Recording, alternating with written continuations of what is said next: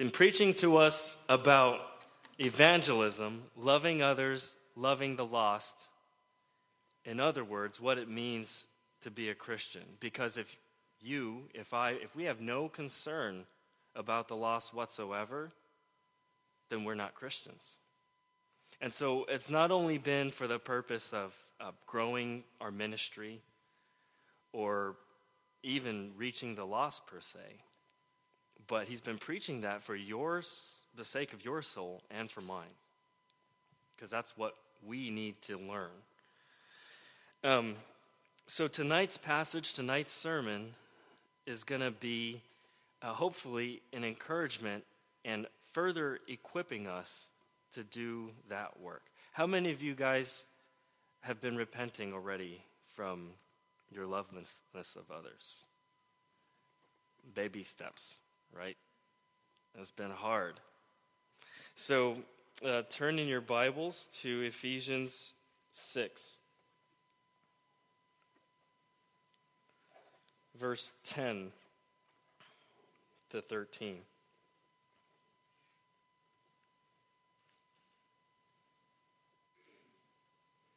Ephesians 6 10 to 13. Finally, be strong in the Lord and in the strength of his might. Put on the full armor of God so that you will be able to stand firm against the schemes of the devil. For our struggle is not against flesh and blood, but against the rulers, against the powers, against the world forces of this darkness, against the spiritual forces of wickedness in the heavenly places. Therefore, Take up the full armor of God so that you will be able to resist in the evil day, and having done everything, to stand firm. You guys are all familiar with this passage, right? You've all heard it before. And when you hear that passage, what comes to your mind? What do you think about when you hear that or when you see that? A fight, a battle? Well, good. For me, I think of Sunday school when I was a kid. We've all heard this probably in Sunday school, right? And then there's like the felt board with the, the picture of the soldier with the different pieces of armor, right? We're all familiar with this passage. But I think we don't take this passage seriously enough. And I think we find different ways to wiggle out of it we find ways to distance it from us and find ways that it doesn't apply to us. For example, we think, well, that was a cute little thing, you know, oh, it's an analogy to battle. It's something I learned when I was in Sunday school, but, you know, hasn't been that bad. I mean, as far as I can see, day to day, it doesn't seem too much like a battle. Or we think, yeah, maybe for Christians, you know, a thousand years ago when there was insane persecution, you know, and Christians had to uh, endure struggles every day.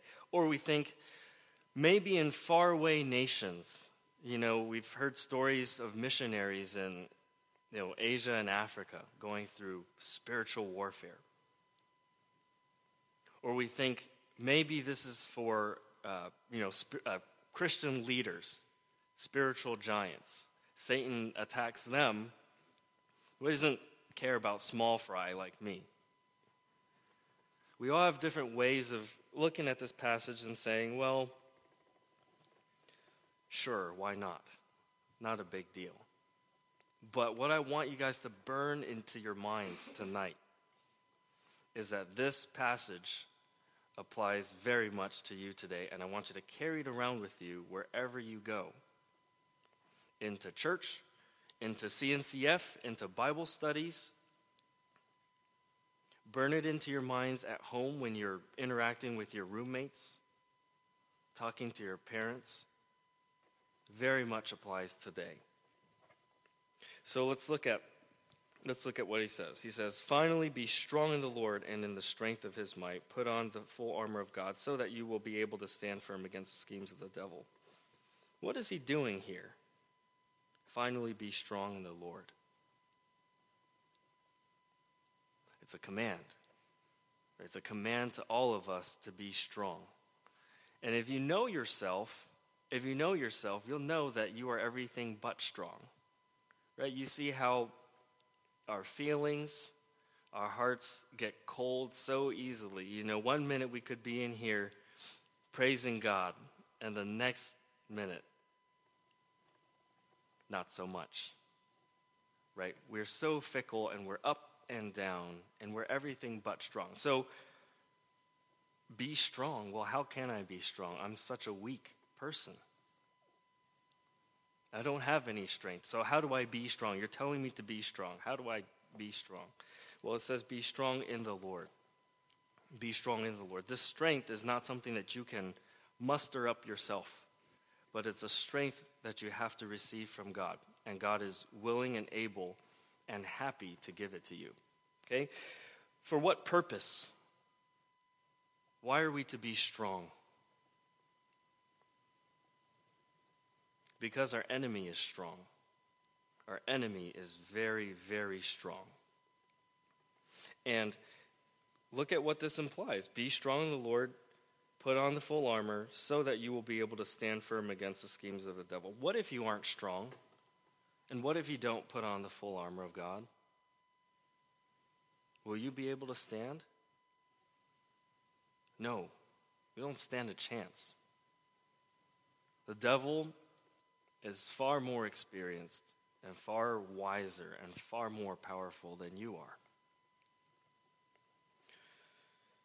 For our struggle is not against flesh and blood, but against the rulers, against the powers, against the world forces of this darkness, against the spiritual forces of wickedness in the heavenly places. You notice that it says, our struggle.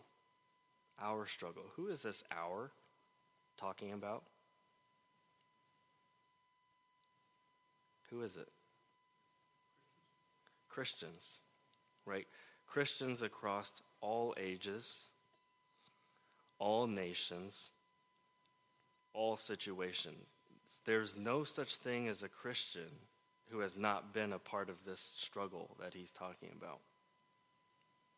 If there is no struggle, then you're not a Christian. If you're here today and you are a Christian, you're in this struggle, like it or not. It's that simple. Our struggle. And the struggle has been since the beginning. Right? This enemy, Satan, he's the one who caused the fall. Right? God, no sooner had God created Adam and Eve. Wonderful. Satan destroys it. Enemy of God. Right? Cain and Abel. Who do you think was behind Pharaoh when he enslaved God's people for 400 years? Right? Satan has always delighted in destroying and messing with and opposing God's kingdom. So that's why he says our struggle. Our struggle is still the same today. Our enemy has not changed. We have not changed. Right? We're every bit as as much spiritual beings as they were back then. The Christians in the early church were not some special special people. We're just like them. And so we have the same struggles today. Our struggle is not against flesh and blood, but against the rulers, against powers, world forces of this darkness, against the spiritual forces of wickedness in the heavenly places. What does this struggle look like? What does this struggle look like? Well, earlier it talked about schemes of the devil. Right? The devil does not fight fair. He's very tricky and very deceptive. And you guys have, again, all heard of stories about missionaries who have seen crazy, creepy, weird things that the devil does. Right? Well, what are some things that the devil does among us here today? He hasn't changed. He's still very much at work, full time. If, if there's one thing the devil isn't, it's lazy. He is so driven, he's so driven to destroy God's people and to destroy you. So, what does he do among us here today? What are some of the schemes that he uses? He causes dissension. Good. Big one. If you want to, if you're fighting someone, if you're fighting an enemy, there's no better way to get them to quit than to split them up. Make them fight each other. Right? And doesn't Satan do that here among us? Right? Aren't there some people here that you look at and you just kind of move a little further away? I think we'd be lying if we said, no, we love everybody here. There are people here that we don't like. There are people here that we avoid. There are people here that we despise. Some people we live with that we can't get along with right? Every time they come home, we go straight to our room and close the door. That's a tactic of Satan. If you harbor bitterness in your heart against a brother or sister, Satan's schemes are working. What else?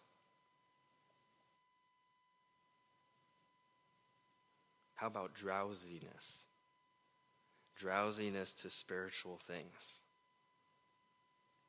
This kind of attitude when there's a preacher or during Bible study, we just kind of glaze over and say, well, if, yes, yes, I know. I can practically repeat, you know, I can practically finish what the preacher's next sentence is going to be. I'm so familiar with this. I really don't need to hear this again. Boring right? We are so excited about all sorts of things, but then as soon as the Bible is being taught or being read, or the conversation turns to spiritual things, shut down. Remember the parable of the sower? The first kind of seed, what happened to it? Birds came and ate it before it even had a chance to get planted and bear fruit right? Drowsiness does just that. And it's one of Satan's great tactics. What else? Gets us involved in the world and works. What do you mean by that?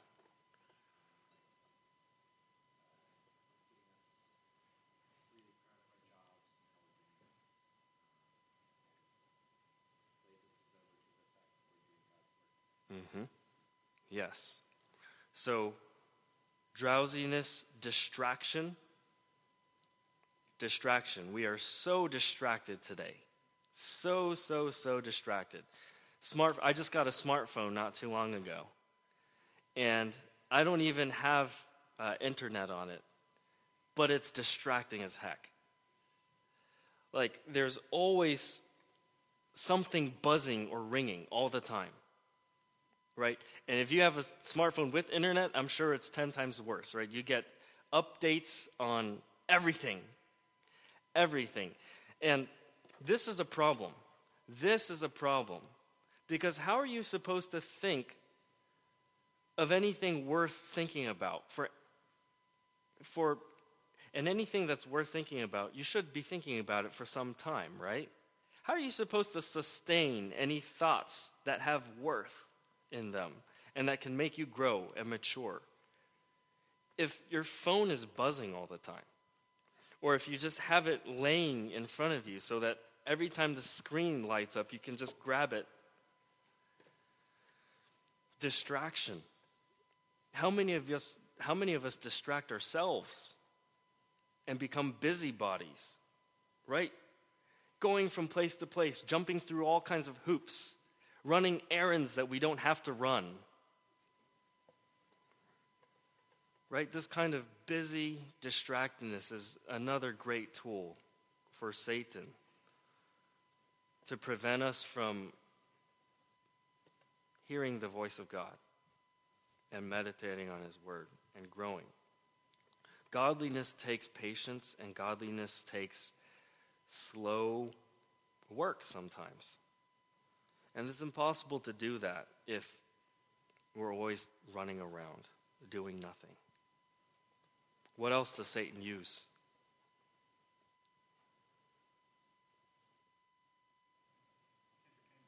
Entertainment. Yes, also distraction. Triviality, right? When we're together, when we're together, there's some of us who all we could do is joke around. All we can do is joke around and keep things light, keep things light. Right? I'm not saying we have to be morose and serious all the time. But don't just keep things light and trivial because you don't want to talk about anything else. There's so many good opportunities to help each other grow. And if we just joke it off, we've lost them. Okay, so there's all that on the other side. Now, what else? Kind of from another angle, another thing Satan does to us is he makes us proud. He causes us to despise our brothers and sisters. We become very spiritually proud. So proud, so proud that we can't even hear what the preacher is saying. So proud that we can't even pay attention in Bible study because we're so busy judging our brother or sister next to us, or the preacher or the leader.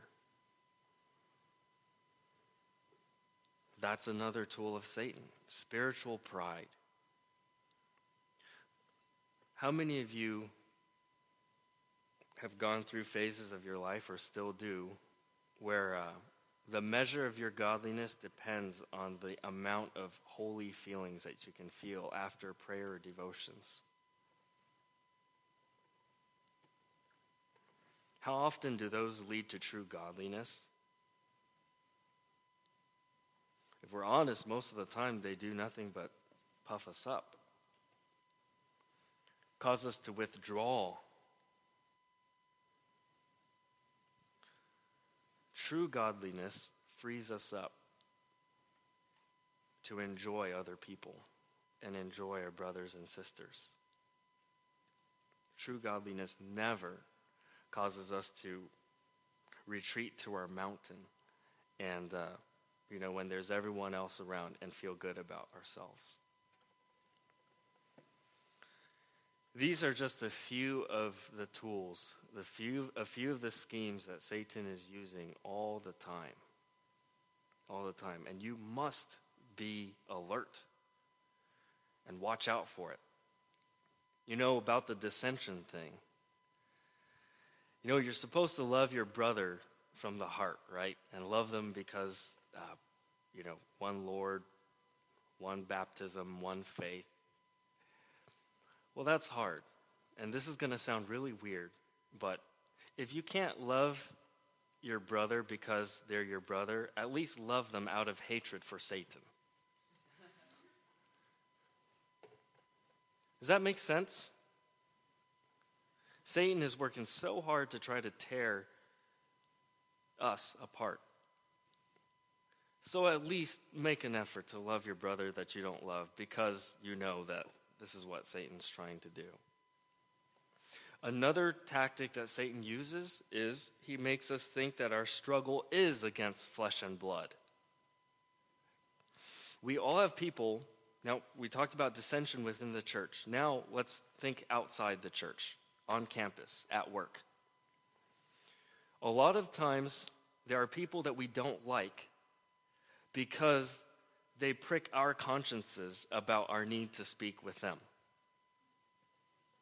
Don't know if this makes sense to you, but they're all people that we look at, either people of certain ethnicities or lifestyles, you know, the goth or emo guy, or there's certain people that we just look at and then we are filled with disdain and we don't give them a chance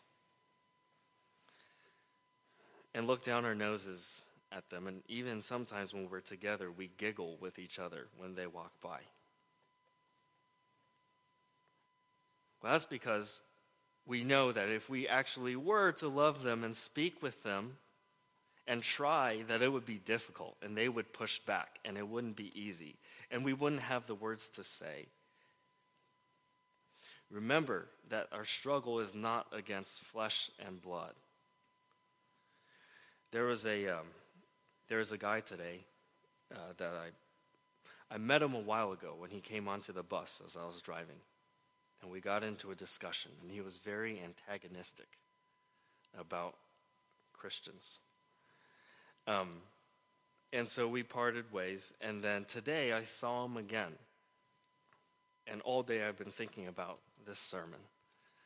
And so um, he was in a computer lab, and I needed to use the restroom. So I went to the restroom, and we, right before I walked in, we made eye contact, and I quickly looked away because I didn't want to get involved in that again. Difficult conversation. So I looked and then went into the bathroom. And then when I came out, I thought to myself, oh man, I should say hi. I should say hi. So I did. I said, hey. And he goes, oh, so that was you? Uh, hey, don't slam the door, buddy. It's really loud.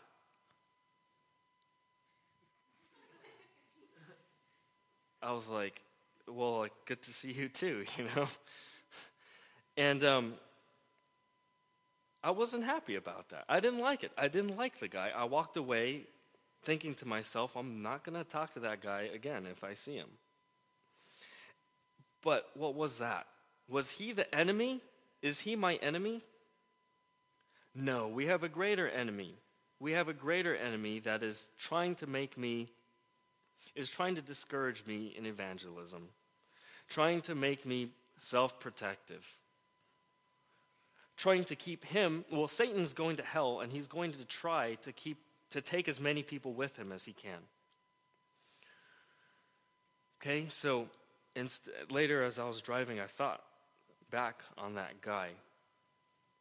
At first with distaste, and then I remembered, wow, what have I been sermon prepping for all day. And so what I what I do, I pray for the guy. Right? Because God can change his heart. God can change his heart. There's two kingdoms in this world.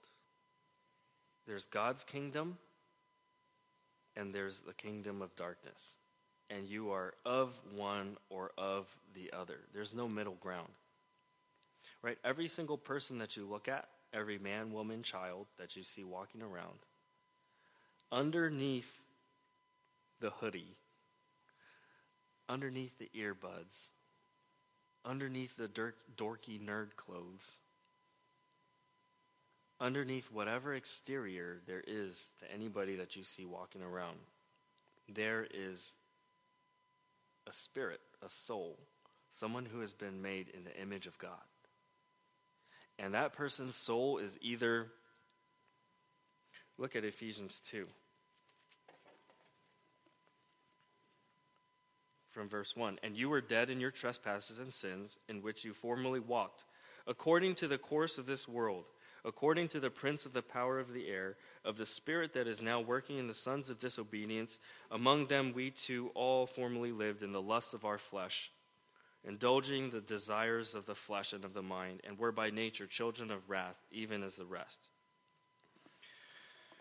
They're either that, they're either of Satan's kingdom, serving him in bondage to their sin on their way to hell, or their souls have been bought by the blood of Christ and they're communing with God and walking with him. There's no place in between. You need to remember that as you walk around and as you as you look at your coworkers and friends and strangers on campus. We can't become naturalistic, meaning, well, what I see is all there is. We have to remember that there are two very, very real kingdoms. We cannot become like the rest of the world and think that the physical world is all there is. Well, so what do we do? Satan is so tricky and he's working full time and he's pow- more powerful than we are. What do we do?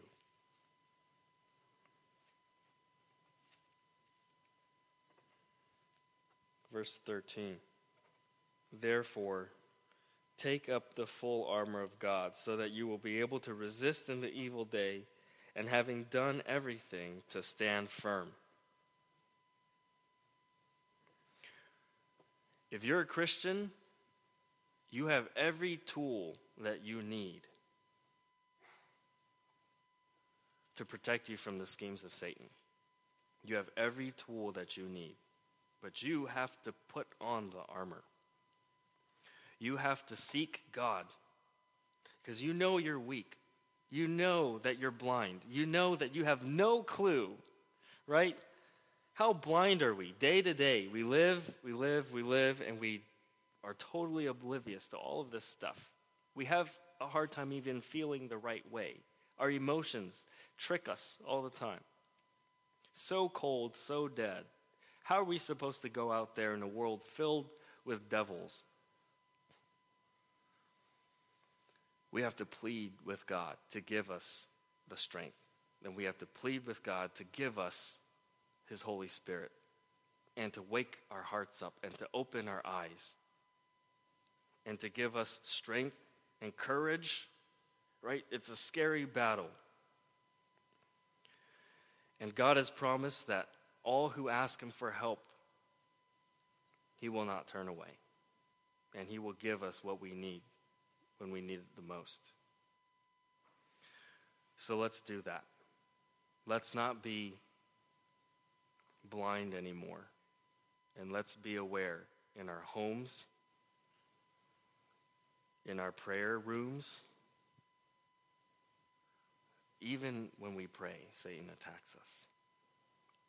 When we try to, if we ever get to, op- to the point where we open our Bibles and sit down and pray, Satan will sometimes put the most blasphemous, horrible thoughts in our minds to try to throw us off course.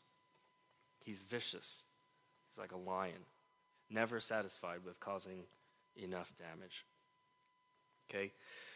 So be alert, be vigilant, put on the armor, and trust God to give it to you. Let's pray. Heavenly Father, we thank you that you warn us in your word about all the dangers that are around us, and I pray that you would help us to be sober and awake and not blind to these things. Give us your strength. Give us your armor. Give us a desire. Give us, give us the humility and give us the, the eyes to see that we need you very much and help us to cry to you for help. We pray in Jesus' name. Amen.